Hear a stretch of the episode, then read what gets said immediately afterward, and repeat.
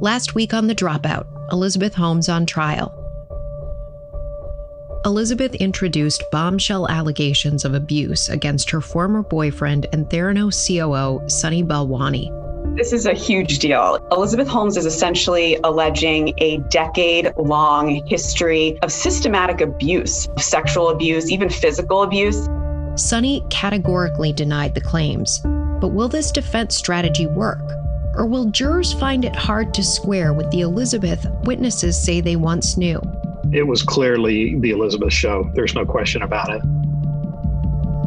This week, we meet the 12 men and women who will ultimately decide Elizabeth's fate.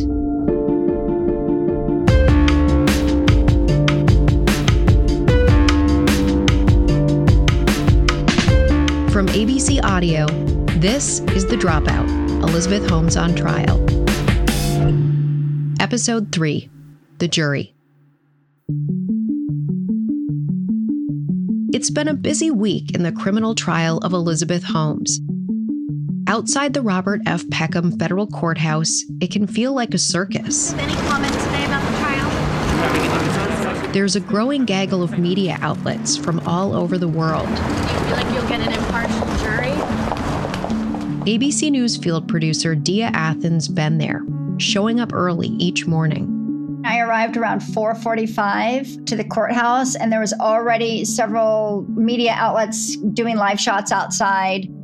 Inside Judge Davila's courtroom, it's another story. There are no cameras. There's spacing for COVID. And if you're a member of the press or someone who wants to come have a look, you need a ticket. Last week, there were only about 17 free seats. Dia's been filling one each day of jury selection, watching as the lawyers carefully sift through prospective jurors. So the prosecution has four attorneys that were in the courtroom. Holmes' team has six attorneys.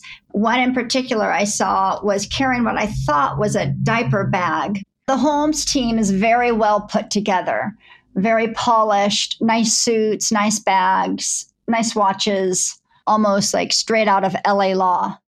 As for Elizabeth, in court, she's been poised and laser focused. So Elizabeth sat rigid in her chair. She took handwritten notes. She turned her shoulders and literally craned her whole neck and body around when the potential jurors were entering the courtroom so she could try to make eye contact with them. A panel of 240 potential jurors were initially summoned to complete questionnaires. Michael Roccaforte was one of them, juror number 78. I'm reading over this. I'm like, wait a second. Am I really being called in for this? this is like a huge case. Michael made it through the first round, along with 132 other prospective candidates. But he says the even bigger surprise came when he showed up for jury selection and saw Elizabeth standing right at the courthouse entrance. And at first, I didn't know if it was her or not because obviously she had the mask on. So it crossed my mind is that her? She was kind of just like staring at all the jurors as they walked in, looking as if she was about to greet us or something. Once inside the courtroom, Michael was called up to the podium for individual questioning by Judge Davila. Michael says even then, he could feel Elizabeth staring. That's when I, it really kind of hit me because she was probably five feet away. And I'm like, I'm supposed to say all this stuff like right in front of her. When she was kind of looking at us, it just felt very kind of bewildering. And it was just like, I'm not really sure what she's going for here. Um, she seemed confident, poised, even like a little bit intense. And then Judge Davila's questioning started. I told them what I do for work and the challenges that it would pose just because it would be difficult to do my job while having to avoid a major news story, basically. Michael works as a producer for a radio station in San Francisco. He even made a joke about how frequently Theranos comes up. And then I'm looking at my computer and it's just Theranos, Theranos, Theranos. And I'd be like, oh crap, what am I supposed to do? So I would say that was kind of the gist of it. I didn't say, oh crap, though. It was pretty clear to Judge Davila Michael wasn't going to be a good fit. He said something to the effect of, I'm not 100% sure if you're right for this trial. Is is that fair to say? And I was just like, yes.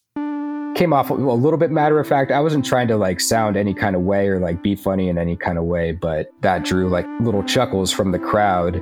And actually, at that point, Elizabeth Holmes kind of looked back at me and chuckled herself when we like made eye contact for a second. What was that like? I kind of felt like I had already locked eyes with her once or twice already. So I was kind of like, whatever about it. But yeah, it was kind of funny. I was just like, whatever, I'm out of here. so Michael left court with a great story of his own. So now that you're on the other side of this, what does your boss say? He thought it was really cool. We've just been making jokes like uh, we should have thrown you in the press box and just stuff like that. So he thought it was really cool. Even in the midst of this high stakes selection, Judge Davila kept things light. Here's Dia Athen again. He's a real friendly guy, very personable with the jurors. He seemed to really care about how, how, comfortable they were. He would engage them and tell little stories about himself. And it seemed to help break the ice with establishing a rapport with all these panelists. Dia witnessed the whole process and saw other candidates dismissed for a variety of reasons. One potential juror said they remember Holmes has a penchant for black turtlenecks. Another woman talked about how she saw some funny memes on Miss Holmes. Another woman who was eventually dismissed works in a healthcare related field. And she said that she was just disappointed by this case because there's just not many women who get to become CEOs of high powered companies. In this case, the jockeying to construct the ideal jury started months before the trial began, when Team Elizabeth proposed a questionnaire 45 pages and 112 questions long to weed people out. Jury selection is a little bit of a misnomer. The process is really a process of deselection. James McGarity is a professional jury consultant. He's not involved with the Holmes trial, but he's been hired by many big name defense teams to whittle down the best prospects for their side. I've worked on a lot of cases that involve, you know, Fortune 500 companies who are involved in high stakes litigation, monopoly claims, patent disputes, criminal cases. And it turns out crafting the perfect jury is big business. A jury consultant can obtain an hourly rate of anywhere between 400 to $600 an hour. How much money would a jury consultant cost for a case like the trial of Elizabeth Holmes? It could be anywhere from fifty to one hundred and fifty thousand dollars. It just would depend on their rates. It might even be more than that. In their proposed questionnaire, the defense was looking for incredibly detailed answers to things like Do you use social media? How frequently? Have you ever posted messages, comments, or opinions on websites, social media, or blogged? They wanted to ask candidates to detail any medications they take that might impact their ability to serve on a jury, and offered Xanax as an example of something that could make you sleepy. The prosecution called the whole thing far too long, deeply intrusive in unnecessary ways, argumentative, and repetitive. And the judge agreed in some regards, shaving down the actual questionnaire to about 28 pages and 68 questions long you know, in a, in a, lot of high stakes cases, that's standard operating procedure. We always ask for more questions than we expect to have remain. And there's also some horse trading that goes between both sides. We'll keep this question if you allow us to keep this question. It's a negotiation. The final questionnaire especially focused on each candidate's media diet including whether they'd watched, listened to, or were even told about work like this podcast, The Dropout, and our ABC 2020 documentary. Candidates had to circle the names of reporters on a list, mine included, if they followed us in any way. So I disclosed that I listened to the Dropout podcast on a road trip. Um, I read lots of articles on the case. Kemi Mustafa was prospective juror number 116. I saw the name and immediately I was like, oh, it's the, it's this case. This is a big case. It was a little bit surreal. Her knowledge of the story almost certainly ruled her out. Most of the coverage that I had seen about Elizabeth Holmes and Theranos had not been positive, and so I'll say going in that that was my biased opinion. Obviously, I would have evaluated the case with the evidence that's presented, but going in, that was kind of my biases. Was you know she had engaged in some uh, shady behavior with and the company um, that the science wasn't all there. Kemi's background also posed a problem in terms of her potential bias, considering Elizabeth's attorney's plan to focus on abuse in her defense. So I work for um, a nonprofit uh, legal aid organization. I'm a family law attorney, and I represent uh, survivors of domestic violence, sexual assault, and human trafficking. Wow, that's interesting. Did you see any of the news that came out about Elizabeth Holmes and what her team intends to argue? I would imagine that would be especially, I mean, relevant to you given your work. Yes. So that's why I wanted to make that full disclosure and, and let them know that I, I did hear about this strategy and let them evaluate whether they thought that I would be a good juror for this case, considering my background. And while the biggest concern was finding unbiased jurors, Kemi says she was surprised at how many people apparently said they'd never heard of Elizabeth Holmes. I just remember that a whole half of the room, there was nobody who said that they even, you know, had consumed any news about the case or had any knowledge about the case. Kemi also says she had a very different experience than Michael in court with Elizabeth. Did you ever make eye contact or see her making eye contact with other jurors? No, I, I wouldn't say that. It's interesting. I spoke to a potential juror who was dismissed who talked about a lot of eye contact with Elizabeth. I had no eye contact with her, and I didn't see her making eye contact with anybody while I was there. One other thing stood out to Kemi. I was the only black person in the entire courtroom. So I could say there's unlikely to be any black people on the, on the jury, but I think that's probably just the makeup of Silicon Valley. During a sidebar conversation without the jurors present, U.S. prosecuting attorney Jeffrey Schenk wanted it on the record that the defense had been releasing many non white jurors. The defense insisted that race had nothing to do with their dismissals. Defense lead attorney Kevin Downey said, I just want to disassociate myself in strong terms with Mr. Schenk's comments. Here's jury consultant James McGarity. Is this a shocking sort of back and forth, or is this standard for what goes on in these cases? Pretty standard. What he's raising is an issue called a Batson challenge, where it's impermissible for attorneys to strike jurors from a pool based on race alone. So here it's probably something that he wants on the record in case the trial doesn't go his way. So he can raise this as an appeal issue. But James doesn't actually think race would play a huge role here. Race and gender alone are typically poor predictors of whether a juror is favorable or unfavorable. A far more reliable predictor are attitudes, beliefs, and life experiences. And those things are more reliable um, as predictors because those are things that filter the way that human beings take in information. It was clear from the selection process the government and Team Elizabeth have very different ideas about who will make the ideal juror. According to defense attorney Dick DeGuerin, who's currently representing accused murderer Robert Durst, the government's best candidate would look something like this somebody that has absolutely no empathy for a person that's in trouble and someone that uh, wants to enforce the law no matter what without any human understanding that people aren't perfect. He probably wants some people that have lost money on investments with some company that's gone bust. Defense attorney Jose Baez, who's represented everyone from Casey Anthony to white collar criminals, says the government's goal is to pack the jury with the law and order crowd. People who like to play it safe and people who have been wronged in the medical profession and are displeased with the current care that we receive and the way the system is set up. Uh, you don't want any mavericks or visionaries on your jury if you're a prosecutor. As for the defense, Jose says he'd be looking for people who might be able to put themselves in Elizabeth's shoes.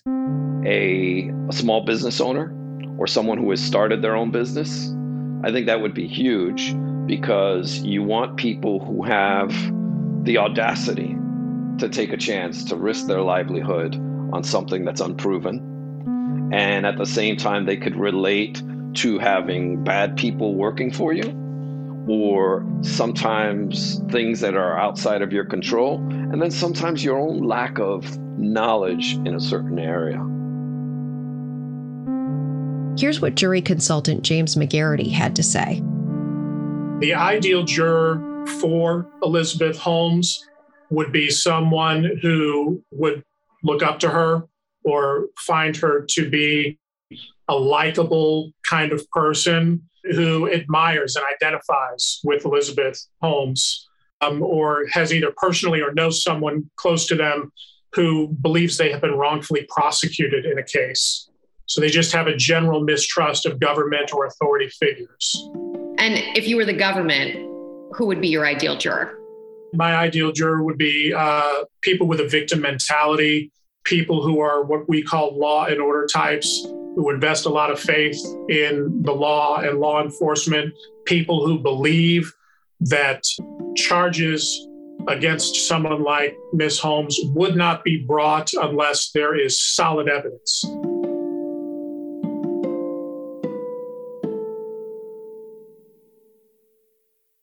Hey, this is Brad Mielke. I host ABC's daily news podcast, Start Here. The Dropout will be back in a minute, but first, some folks don't stop searching till they find the truth. If you've got a detective's eye, June's Journey is the game for you. Play as June Parker in a gripping murder mystery as you find hidden objects to help solve her sister's death. You'll hunt for clues in hundreds of beautifully illustrated scenes set in the roaring 20s.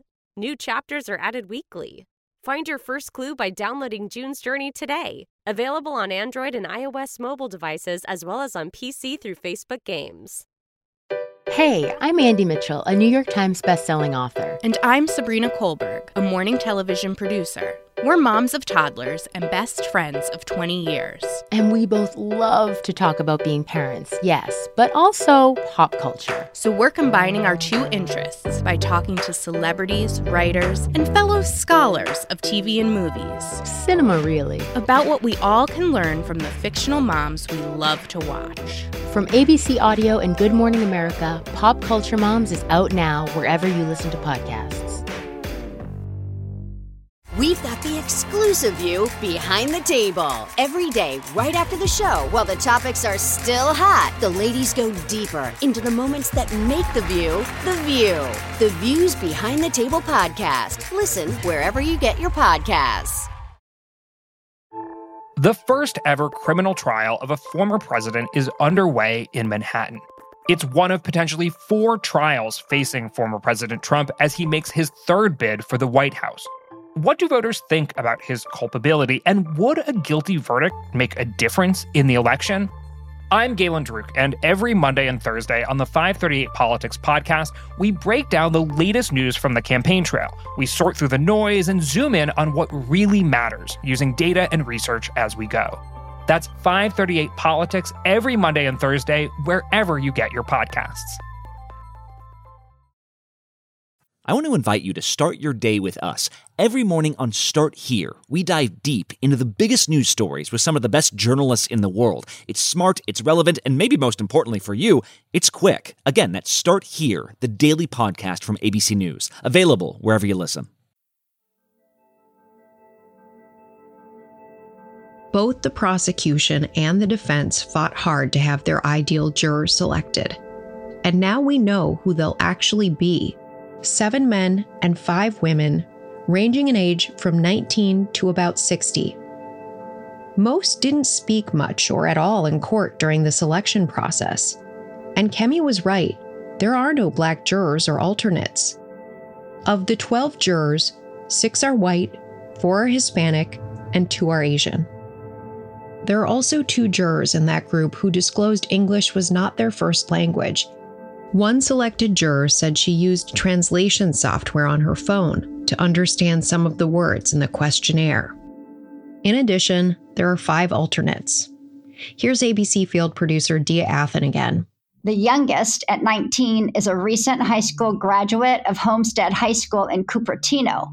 She's actually getting her braces off in two weeks. Two of the male jurors have long gray ponytails, and one of them sighed, oh boy, when he was selected. Another juror, maybe in his late 20s, early 30s, wore a sleek Tesla hoodie and a black mask with a Tesla logo, which just screamed we're in Silicon Valley. So, will it matter this jury tilts more male than female? James McGarity, the jury consultant, had this to say If I was on Elizabeth Holmes's team, I would probably not be thrilled that older males are more prevalent in the jury panel than others. I would probably prefer to have more females who are younger and would identify with her and would look up to her and would hold her to a, a lower standard and be more inclined to believe her case story that she was manipulated by her partner, Sunny. I just think she would have a harder time convincing older white males that was the case.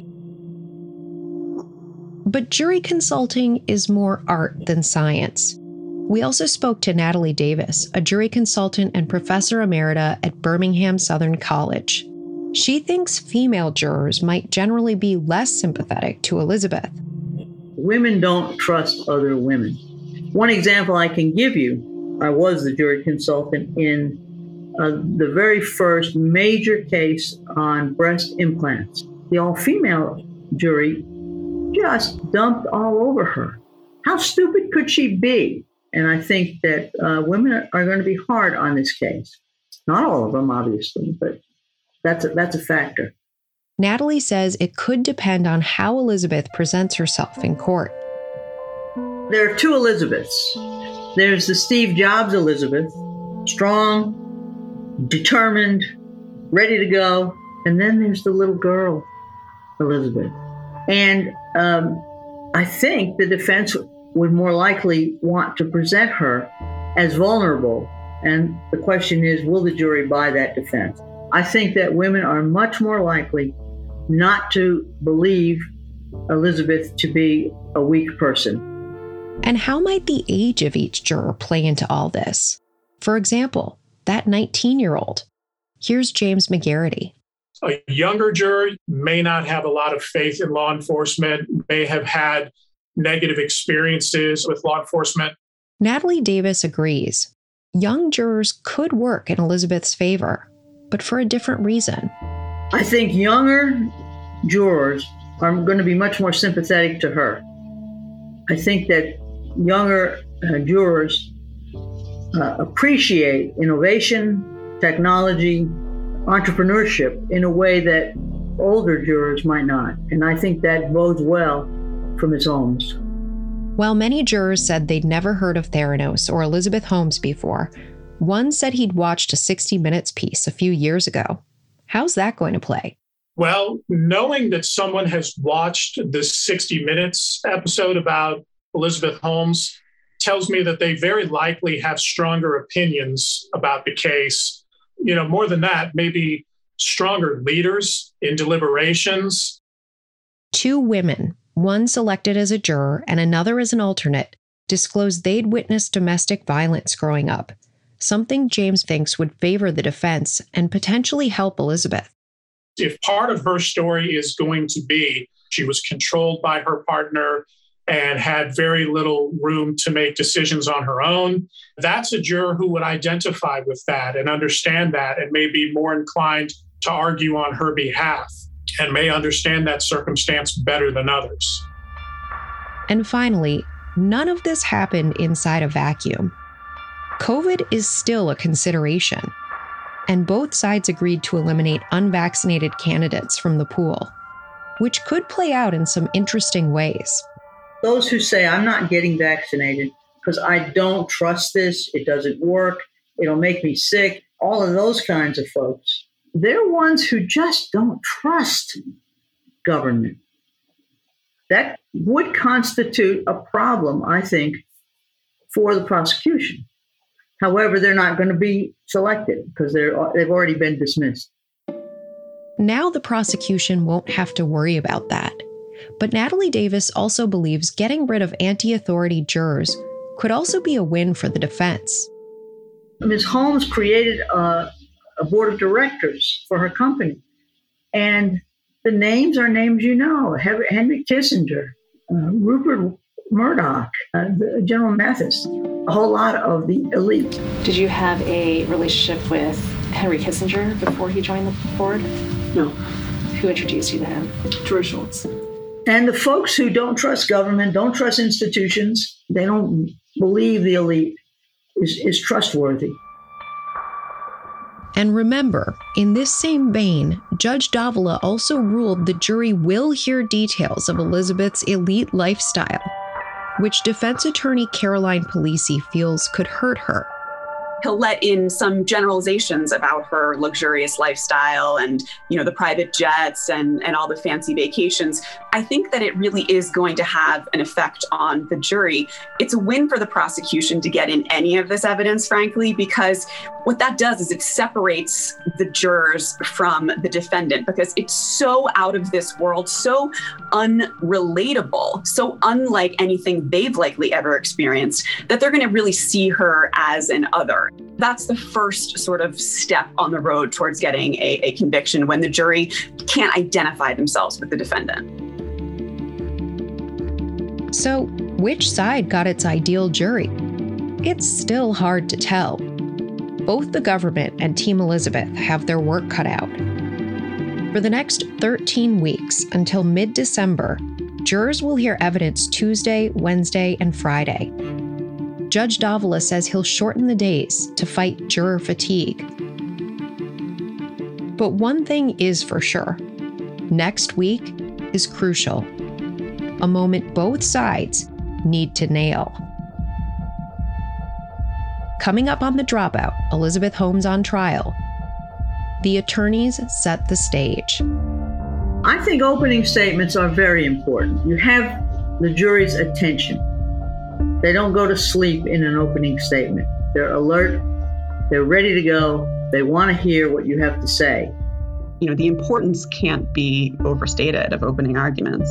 It's the only time that the attorney gets to talk directly to the jurors. It is a time when you are allowed much more leeway in terms of setting up your case. You don't want to overpromise and underdeliver. That's really the kiss of death. And you want to lay out in really simple, clear, and concise terms what you are going to do in terms of putting on your case. And at the end, in your closing argument, you can come back and say, you know, I told you in the beginning of this case that I was going to do this, this, and this, and here's how I did it.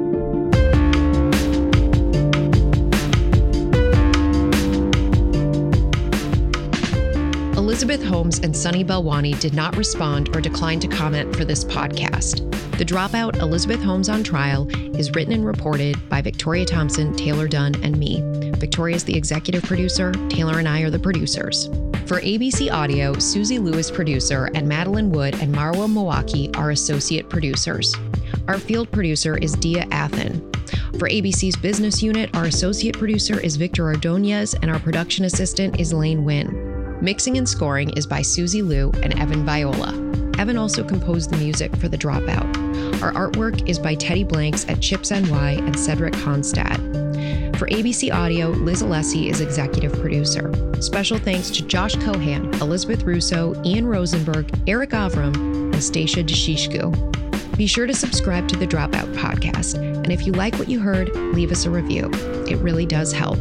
Listen to new episodes every Tuesday.